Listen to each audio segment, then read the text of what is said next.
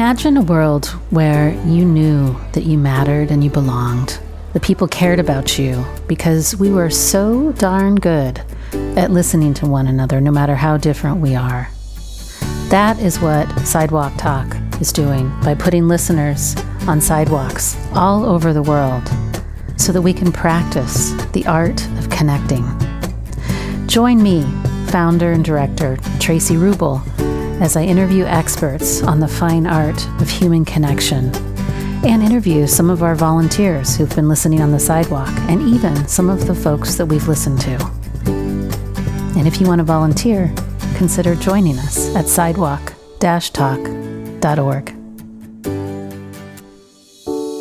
So, talking to Dr. Tracy Brower was the first new podcast episode I've recorded in over 16 months because all the episodes you've been listening to up till now were recorded when we were still at the height of the pandemic and we just took a pause. Um, so I'm really excited to have stumbled across this great article in Forbes that Tracy wrote, reached out to her, and then simultaneously was sort of stalking her and reading her book, The Secrets to Happiness at Work this is going to be one of those conversations that you're going to want to get a pen and paper out because I, I, feel like she gives you some really juicy bullet points. And my biggest takeaway was wow, measured sort of descriptions of the workplace are important because we're kind of in a cultural funk right now where we try to make things and people villains in our narrative. And I think what I took away was we make the workplace a bad place. But she said, you know, when workplaces are operating well, they're in really important sites of belonging that we actually get a lot of our social wellness needs met if the workplace is run well. And I think this is a really important thing to think about. So I thought this was a really juicy conversation. She also has another book called Bring Work to Life. Um, she has lots of articles you can find that she gives away for free on her website, tracybrower.com. And then, of course, I stalk her on LinkedIn. So go check her out. But listen to this conversation. I think this is going to really make you think about connection in the workplace. I'm excited to share Dr. Tracy Brower with you.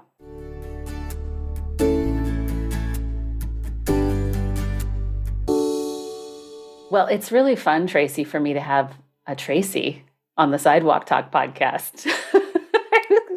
Welcome. I'm so excited to be in connection with you. And I've got to be honest with everyone listening. I I was frantically doing research on belonging in the last couple weeks, partly because I'm feeling uh, like an outsider being an expat in a country for three years. I've now moved past the idealization phase and into the, oh, I don't speak the language. It's really hard to make idle chit chat with my barista phase. I miss that. And so I read your piece in Forbes, and um, it took me down a rabbit hole of all the things that you do um, with your PhD in sociology and, and your studying management. You just really are an inspiration. So I want to say first, our heartfelt thank you for the work that you do that sort of benefits the rest of us about how to have a more joyful life at work. Mm-hmm. Really. Well, thank you. Oh, that's so kind. I really appreciate it. I, yeah. I so appreciate it. Those connections are so important for all of us. So I'm hoping that I can learn something from you today about I mean, I'm just wanting to be a better connector all the time. And work is so strange now after this pandemic. And so I just wanted to start by asking you how has your thinking changed about work and meaning and joy at work after the pandemic?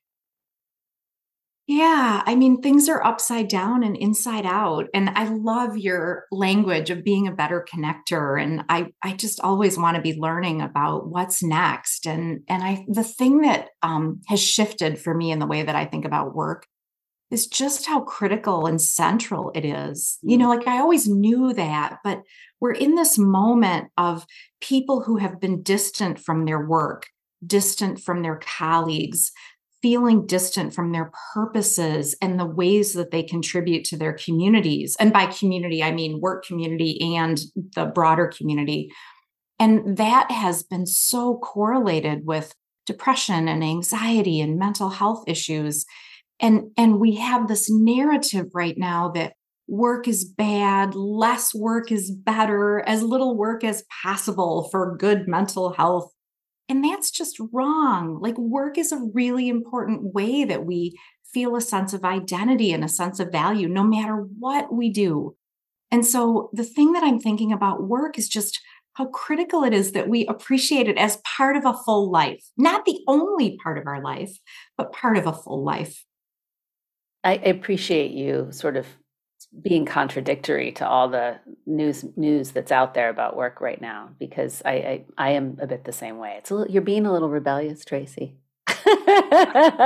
True. um, and I like it. Um, I agree. I agree, but I am curious why why is why is work being picked on as the bad guy in the narrative right now? Do you think? Yeah, I mean, it's such a great question. There's part of me that's just not sure. Mm-hmm. And then there's part of me that thinks that it has to do with our distancing. Like we have become so distant from each other. And then I think we can get into this like almost like a vicious cycle of I don't feel connected, I don't feel as valued, therefore I don't connect as much and I don't feel as valued. And and we lose that sense of connection to work um, and and and then it can't be that source of joy or happiness. And so we we turn it into this more negative part of life.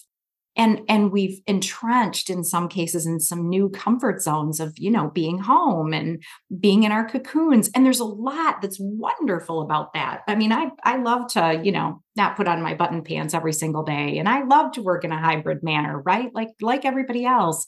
Um but i think that has exacerbated this narrative and this distance from work. I heard a really interesting economist talk about how in previous, you know, how we had really low unemployment before the pandemic, and then we had record high unemployment.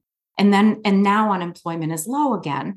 And this economist was saying that in a typical cycle, people stay very loyal to their employers because they want to hold on to their jobs, especially when things get rocky. And this economist was saying that we've had the fundamental severing of our connections to our work as a source of identity, as a source of stability, because there's so much else that's unstable. So, this fundamental severing, I think, is just a really interesting concept how how are we no longer feeling as connected to our colleagues? How are we no longer feeling as connected to the purposes of the organization? How are we no longer feeling as connected to the leaders and organizations? And i think it has to do with distance and then the narrative that gets perpetuated I don't know. I'm I'm I need to learn about that. Too. I'm gonna I'm gonna geek out with you too and take my therapy work because I'm a full time therapist. So I'm I'm gonna just go on a little free association. And I have I am also guessing that we're gonna be in a conversation. Maybe we'll both learn something. you know what? It just occurred to me. So first I had this image. I had an image of a tree, and you know this story that trees connect their roots under the soil to other trees. And what you'd said about work being a place of stability and identity, it made me think, right, we've uprooted all these trees and now we don't, we're not connected under the roots. So that was the first thought that I had. The second thought that I had was, oh, right. And then psychologically, whenever we get our roots disconnected from our community, we have a psychological reaction to that from a, a deep attachment place, from a psychological, psychobiological place in us. And for some of us, what happens is we do have to find a villain in that narrative. We have to find a bad actor. We have to pinpoint who has abandoned us. And perhaps the workplace is the villain, right? Even though actually it was the pandemic that created the villain, right? Our attachment wounds because we are attached to our workplace. I, I, we've had other coaches. I used to publish a psychotherapy magazine, and a couple coaches would say, "Look, we actually transfer our mother father stuff onto our bosses all the time. We transfer our family stuff onto the workplace. Our workplace is a secondary family. We play out all this interesting family systems, wounding in the workplace." And so you just made me think of all of that, and my mind just went, "Oh yeah, maybe." Maybe the workplace is the villain because it's the abandoning mom or the abandoning father. I don't know. That is brilliant. What a wonderful hypothesis. That's so interesting. And I think it goes along with like I feel like social media has been so detrimental to our society because we compare and we communicate with each other in sound bites and we can't get the nuances of disagreement. And so disagreement doesn't become a point of learning and debate and positive energy. It becomes a point of polarization and distancing. And, and we become so self-focused.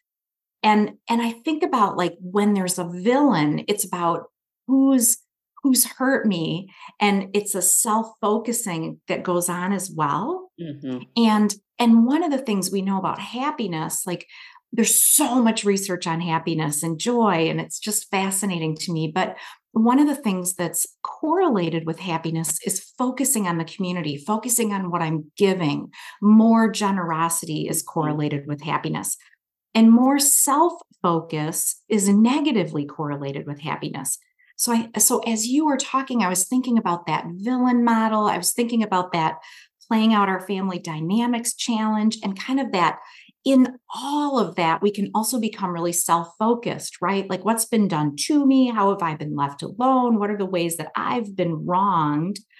And then that more self focusing is so negatively correlated with happiness. And so all of a sudden, work isn't that source of joy and and it becomes a source of challenge instead and that villainization so it's a fascinating thought process i well first of all i personally need the reminder of the self-focus today because i think when when you're when you're an expat you become more insular because you if, especially if you're in a country where you don't speak the language right? And so i agree. I think that the more that we get in i call it getting in your own dome and it's like a little ping pong ball going around in your head nothing good comes out of that. Because we tend to we're we just our perceptions become incredibly distorted when we're self-focused. We tend not to this is all the stuff you're an expert in we tend not to notice the positive. We tend to see people more as villains. We know that trauma in and of itself is an injury of is, is an injury of agency right?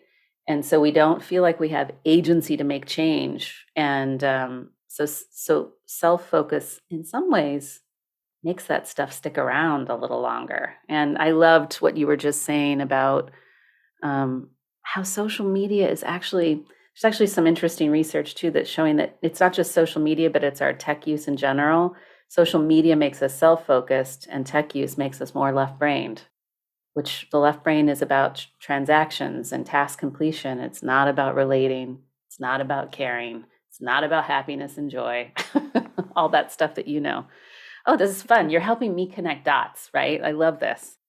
Um, yeah, you know, and just one other thing I was going to say about that, because I love your point about agency. Mm. And, and I feel like this, like self it's really i think it's really healthy right you know more about this you're the professional therapist and expert but it's really healthy to be appropriately self-focused right like i'm going to express self-care and i'm going to have boundaries and i'm going to you know, like express myself in a confident manner and feel like I have a place in the world. Mm-hmm. And that is more effective when we're focused on the community and on giving. And I think one of the myths of happiness is that we have to wait for all the conditions to be right, right? Like, like when I get through this tough project at work, when I work through this relationship challenge, when I move to my new house, when I, when I, right?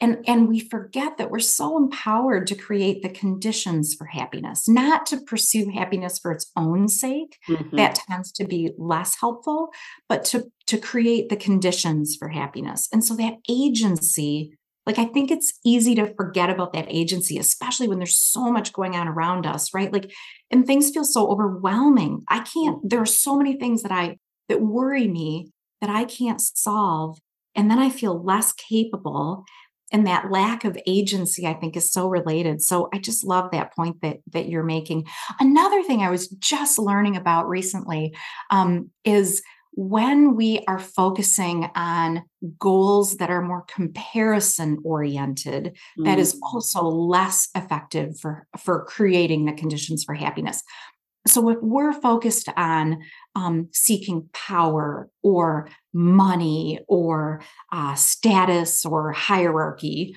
those are all based on comparison to others.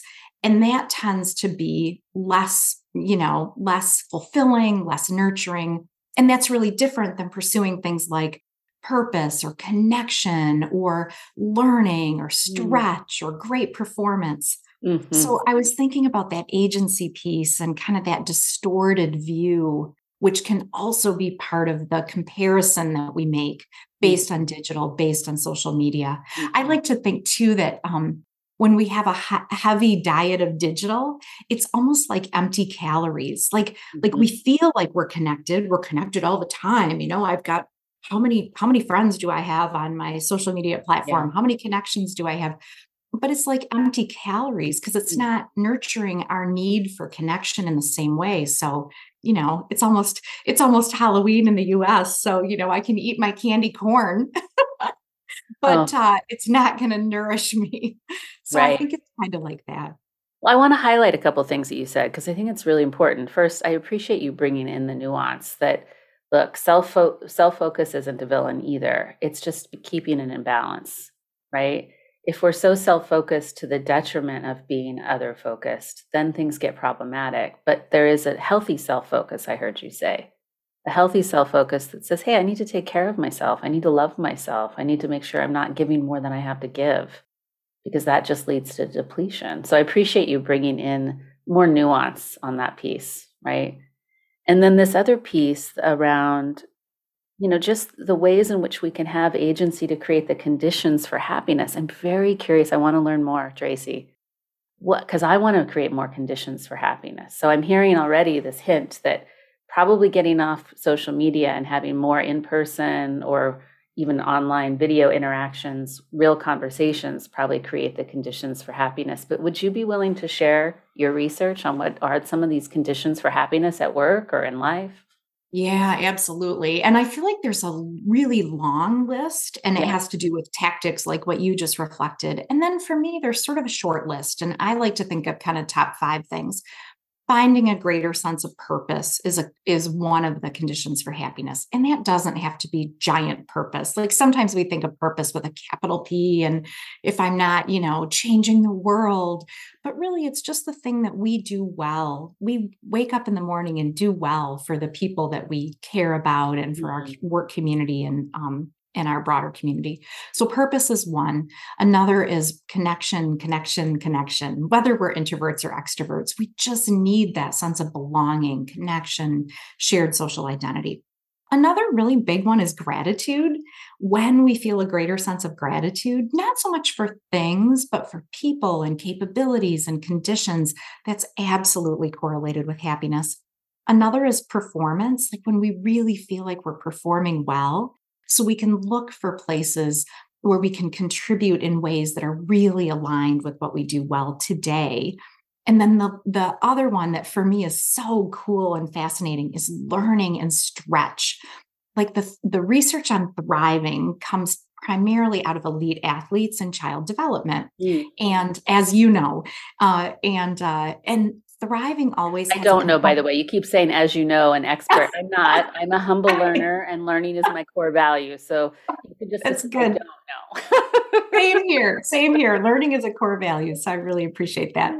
Um, yeah so thriving is always about current performance. Like ah oh, i just you know got my personal best on my sprint right? But thriving always has a component of um, pushing, stretching, what's next, the way that I'm developing. Mm-hmm. And so when we are learning new things, when we're doing things we don't already know how to do, when we are sweating, either figuratively or literally, that's really good for happiness and we all we all need things we can do easily with our you know eyes closed and our hands tied mm-hmm. behind our backs but when we have those opportunities to do something we don't already know how to do that is also correlated with happiness. So for me, those are big five purpose, connection, gratitude, performance, and learning. And, you know, we can unpack all of those. And then there are just tactical things like uh, taking a nap on a weekend is correlated with happiness. So let's not forget those really important things as I'm well. that one. I'm really good at that one. Me too. No, I appreciate that. I, so I do have a question because this is a place where I can frequently fall down. I like expanding so much and striving so much. I was a competitive athlete when I was young. Um, and and certainly I I did not have a good childhood, which is why I'm a therapist. And sports were my ha- I mean they I'm still friends with the people in my sports teams from when I was 12 and 13 and 14. Um, but I think that the piece that I hear so much, both in my clinical practice and in life, is that people have in a way overexpanded or they're reaching for too many things and burning themselves out. And I suspect you have a lot of nuance to add to this conversation because while there's some healthy striving that really contributes to our happiness, there seems to be this other thing that we're confronting right now. What do you what can you add here to my thinking and our knowledge? Yeah, I love that point. I think the key thing is when we feel like that expansion is nourishing us, Mm-hmm. That's great. When we feel so depleted by it, mm, not so much, right? Like, like that's our hustle culture challenge. More, more, more. I need to run faster. I need to do more. I need to, you know, only cook healthy meals for my family and never take a shortcut. And I need to do all my volunteer work. And I need to, you know, do all the things with my children. And I need to care for my elders. And I need to perform well at my. And you become uh, like out of breath, literally and figuratively. Mm-hmm. And so mm-hmm. I think it's about like finding the things that mean the most to each of us mm-hmm. and doing more with each of those. Like, I really love the idea that in order to say yes, we have to say no. Mm. You know, like, like I'm a fan of saying yes to more versus less. Like, wow, what might be my next learning opportunity? But in order to say a meaningful yes, I've got to be able to say no to certain other things. And there's such an opportunity cost. Like you know how we can have a big bucket list and I've got, you know, 102 things on my bucket list. That's actually not as helpful because now it's just pressure that I got to check things off. Yeah. And if I choose one country to visit, I want to be so present in that experience and not thinking about all the other things. So I think it's finding that right level of challenge. Mm-hmm. And I mm-hmm. love the concept of there's a sociological concept of demand and capacity. Mm. And are both of those um, change over time. So I might have um, tons and tons of demands on me from my work and my personal life and my you know community work and i feel like i've got so much capacity i've got a you know great situation in all these different places and then there might be other times in my life where, oh my gosh, the demand is outstripping the capacity, or I had something happen that reduced my feelings that I had enough resources to deal with all the demands. Mm-hmm. And so I mm-hmm. think that's the other thing to keep in mind is that our capacity for that stretch and that expansion shifts and it ebbs and flows and that's okay too you know like like we need to kind of be i think sometimes more fluid about the way that we think about our lives and our judgment of our own selves. Um, less judgment is good and allowing ourselves that fluidity, right? So there may be times when I want to expand and I feel like that's a nurturing experience because I've got the capacity for it. And there may be other times when it's just really healthy to pull back and decide what are the most important things that I want to put time toward, which is, you know, easier said than done, right? We can all yeah. go, yeah, I've heard that before. Well, this actually leads me to my next question because this is something that I've been I'm always thinking about what helps us change, right? And mm-hmm. what helps the mm-hmm. change stick because there's I to me there's one kind of change that feels a little oppressive. It's like you just need to be a better human. And that feels ah, not quite part of the happiness paradigm. It feels like not acceptance and it feels not graceful and, and, it doesn't feel loving and kind. And then there's another kind of change that's in this realm of, wow, I really want to lead a rich and full life and be very happy and contribute and leave a legacy. But getting that change sort of Venn diagram right and sort of make sure that we're not sort of being mean to ourselves, but taking up change in a way that's both meaningful, kind, and lasting. And you, I imagine in your work at Steelcase that you end up, you know, working with some of the staff there when they're burnt out, or maybe there's a conflict and somebody might need to learn how to tweak some of their communication. And I'm just curious how how have you found people to sort take up change in a meaningful and, and compassionate way towards themselves? Mm-hmm. And you may not know, but I'm just curious to hear what comes to mind. Yeah, I mean, you're right. We do talk a lot about this and and we talk a lot about it with customers because we're thinking about like work experience and how can work experience be more nurturing instead of more sapping? How do we how do we not leave at the end of the day feeling just sapped?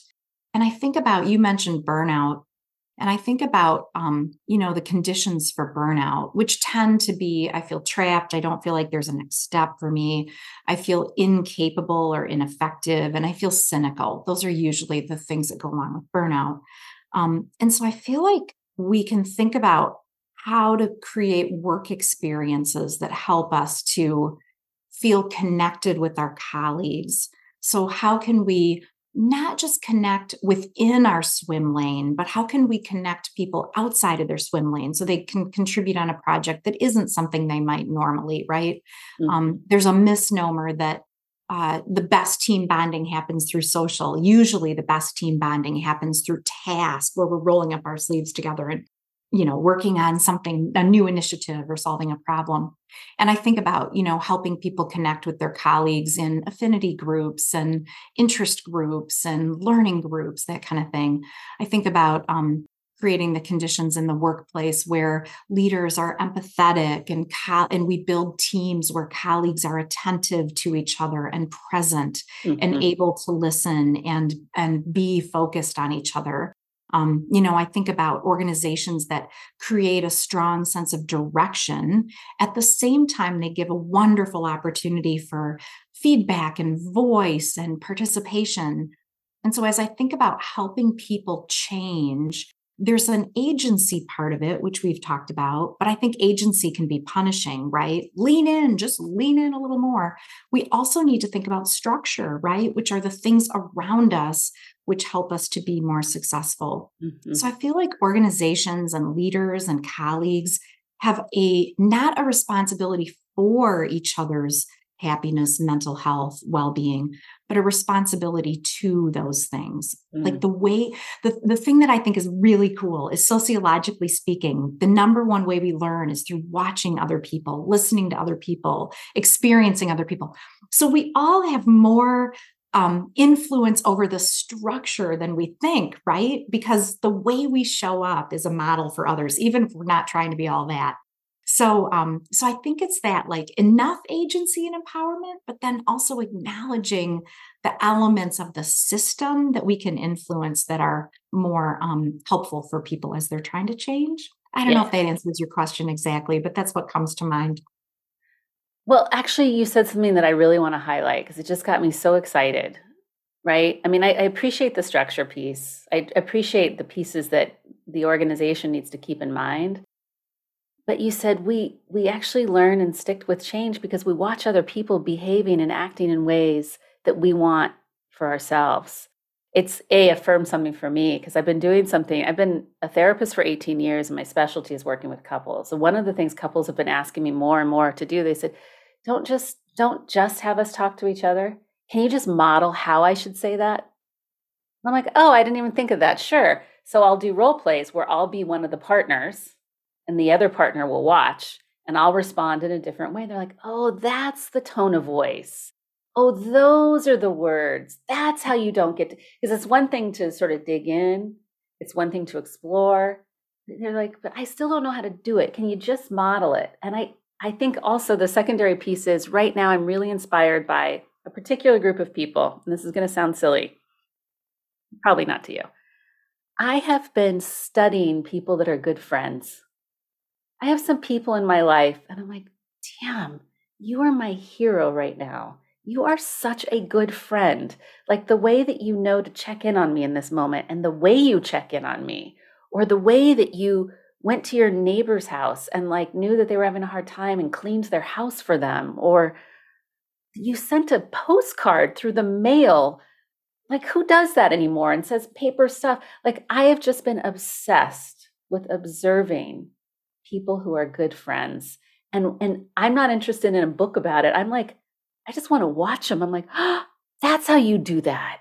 I need to do more of that. And that is the agency. The agency comes out of watching this behavior that excites me, that inspires me. And then I'm like, oh, I want to be like that too. I'm gonna I'm gonna send a postcard to somebody, you know? And then the last thing I'll say is it took me back to a memory of my best corporate environment because before I was a therapist, I was in tech. And um, my last tech company was really hard to leave because I was having such a good time. I think because a lot of these attributes that you describe empathy, community. My favorite thing was everybody in their position was just a little bit smarter than their title, which means that I got to be around smart people all day long. Um, and so I felt inspired all day long. And then at the same time, there was a camaraderie. I remember my favorite thing was the VP of global partnerships found out that the VP of engineering, who was a woman, director of marketing, was a woman, and me in sales, a woman, were all pregnant at the same time. So this is another one of those friend stories.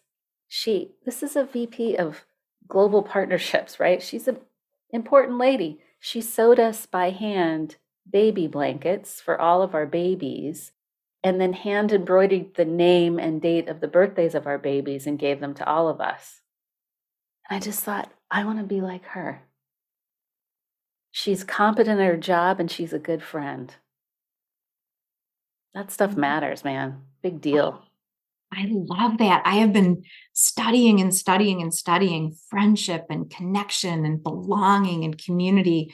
And I'm so with you. I was um I I, I just think it's so important to think about like what are those attributes of friendship what kind of friend do i want to be you know mm-hmm. like what kind of person do i want to be in the workplace or in my personal life there's a wonderful story of Lynn, and everybody said about Lynn, you know, once a friend of Lynn, always a friend of Lynn, right? Like she'd never let a real friendship go. She would stay in touch, she would check in, she would stay connected. Or I just heard about another um, another friend who said someone um, had passed away, and they said the one thing about her that was so memorable was she was always present and attentive whoever she was speaking with got her full attention. Mm. And that's such a way to demonstrate value, right? And then I think about like you talked about sending a postcard, right? Like that investment of energy mm. in the friendship, the attention to detail in the friendship, the thing that you know matters to somebody else or that you know would um, matter in the relationship. I love that. And that to me, the other thing that you talked about is kind of like reflecting on your own processes and reflecting on what you value in friendships. And then how do you bring that to communities and to others? It's powerful stuff. And, and it brings us a sense of value, right? Like we are valuing other people. And it's really fair that we also feel good about doing those things. Mm-hmm. Like that perpetuates the behavior in society is when we feel rewarded for those kinds of activities and and they are rewarding. They light up parts of our brain that have to do with connection and belonging and the need mm-hmm. for human connection. So it's powerful yeah. stuff especially now. Yeah i think when you were talking about growing and learning and you said look the growing and learning doesn't have to be you know a, a, big, grandiose thing. And I realized that from these experiences that I've had over the course of my professional life, that one of the things that I've always been growing and learning is how can I be a better friend at work? Period. And it's like, wow. And the corporate, the workplace doesn't have to provide that for me. That's something I have total agency over. How mm-hmm. can I be a better friend at work? Can I ask about somebody's sick child? Right? Can I demonstrate care? Can I ease someone's pain in a way that contributes to our collective well being? And I, I realize that some of these ideas of growth do get a little grandiose at times, and sometimes they're the, the biggest ones are the really, really simple ones. How can I be a better friend at work? I love that. Yes. And work is such a source of friendship. Like, and, and there are reasons for that, right? Like even if we move jobs every couple of years or so which is kind of the norm now we still get to work with people over time. So you get continuity right? And in some cases i've known coworkers longer than i've known my own children you know so you get that continuity over time. You see each other on good days and bad days right? You see somebody yeah. come in top of the world and you see somebody another time who's oh you know hasn't slept the night before for one reason or the other. And you see each other in both task and relationship so we're working so hard on a project together and we're figuring it out. And we run into each other at the coffee pot and talk about, you know, the new puppy we just got yeah. or parents weekend or whatever. So work is a great, there are lots of reasons that work is a source of friendship. And so I love that idea of being a good friend at work. And and that brings so much value and it's such a um it's such a it's another reason that work can be a source of joy and happiness as well, right? It's our contribution and our expression of our talents, and it's that opportunity to feel connected. And I love that you're bringing in this nuance again, Tracy. I, you did something there, and I'm going to just highlight it because I'm, I'm listening. I'm practicing my listening skills. I love that you brought in that the friendship isn't just the friendship because I think one of the mistakes I made early in my professional career is I would sort of zero in on the friendship only. And then I had a boss give me a really good piece of advice. He said, Look, you want to have professional respect and friendship at the same time. The two are really important because you are completing a task together. And that that sweet spot of man, I have a ton of professional respect for you and friendship is like the holy grail of pleasure for me like when you like when i would work with anne the director of marketing and we would get something out the door and i was in sales and we would feel like we were firing on all cylinders. Meanwhile i'm i know her kid is at home sick and i'm caring about her about that or she's caring about me because i've got you know i'm nine months pregnant and how are you feeling? How's your back? You know and while we're still getting this thing out the door. I mean that stuff that that combination that it's it's a, it, it can't be only friendship right? It has to be that friendship and professional respect that that is the sweet spot when those two things come together and you can just zoom zoom to the stars in terms of meaning together. It's really cool. Yeah. So agree. Yeah it's uh it's both. And i think about as you were talking and as i was listening to those stories i was thinking about trust too right? Like like we can have both task and relationship trust like there mm-hmm. might be somebody that i absolutely trust they're going to follow up on a project but i wouldn't i wouldn't tell them my deepest darkest secrets and there may be other people that i would absolutely trust with really really personal challenges that i'm struggling with or mm-hmm. facing and and when we have both in in some people right that is a beautiful thing I, I wrote an article about this and there was so much controversy about whether it's right or wrong to have friends at work. Mm-hmm. And I was I was surprised by the controversy. And and some people were saying, I don't believe in friendships at work. I think there should always be professional distance. I think there should always be the right boundary. So I also think that there's a right, you know, like we each have our own right answers to that. Like you and I might be more similar and like, oh, I love to have that friend at work. And I love to, you know, um, understand that her child is at home while we're going through the project and she cares about me being nine months pregnant. And um, and there there may be other people who um, value a friendly workplace. Yeah. That was one of the things in the in the um, stream of thought. Like maybe I don't need friends at work, but I need friendly. But I love your professional respect. Like whether we're really close friends and we get together socially outside of work, or whether we just feel connected around the work that we're doing, around just mm-hmm. caring about somebody as a human. I mean, we don't have to you know be drinking buddies on the weekend for me to care about you as a human and care mm-hmm. that i'm acting in a way that's respectful and empathetic and mm-hmm. listening. I, I love those points. Yeah yeah. Well i appreciate so much of your time here today together. I, I love the weaving paths we've taken and um, it's really impacted me and i hope everyone that that listens um, that they feel like they can expand some connection and kindness in the workplace. Maybe not friendship, but maybe some kindness, right? That makes their life a little better. We have this little ritual that we do in terms of how we complete our conversation, which is I get out of the way and hand the mic to you to speak directly to all these souls that sometimes are given more to this project than I'm given. Um, listening on sidewalks to strangers around the world. Um, anything that you want to offer, whether it's wisdom, advice, or a wish. Yeah, I really like the idea of a wish. Um, I don't know if I have any wisdom or advice. I'm just trying to find my way out of the paper bag myself. But um, a wish I really have is that we value work as part of our experience and that we understand how critical work is to our well being, mentally, physically, emotionally, to our connections, to our learning. Because um, I think that it's a really important way that we weave the fabric of the community, that we put ourselves in situations where we're listening and learning.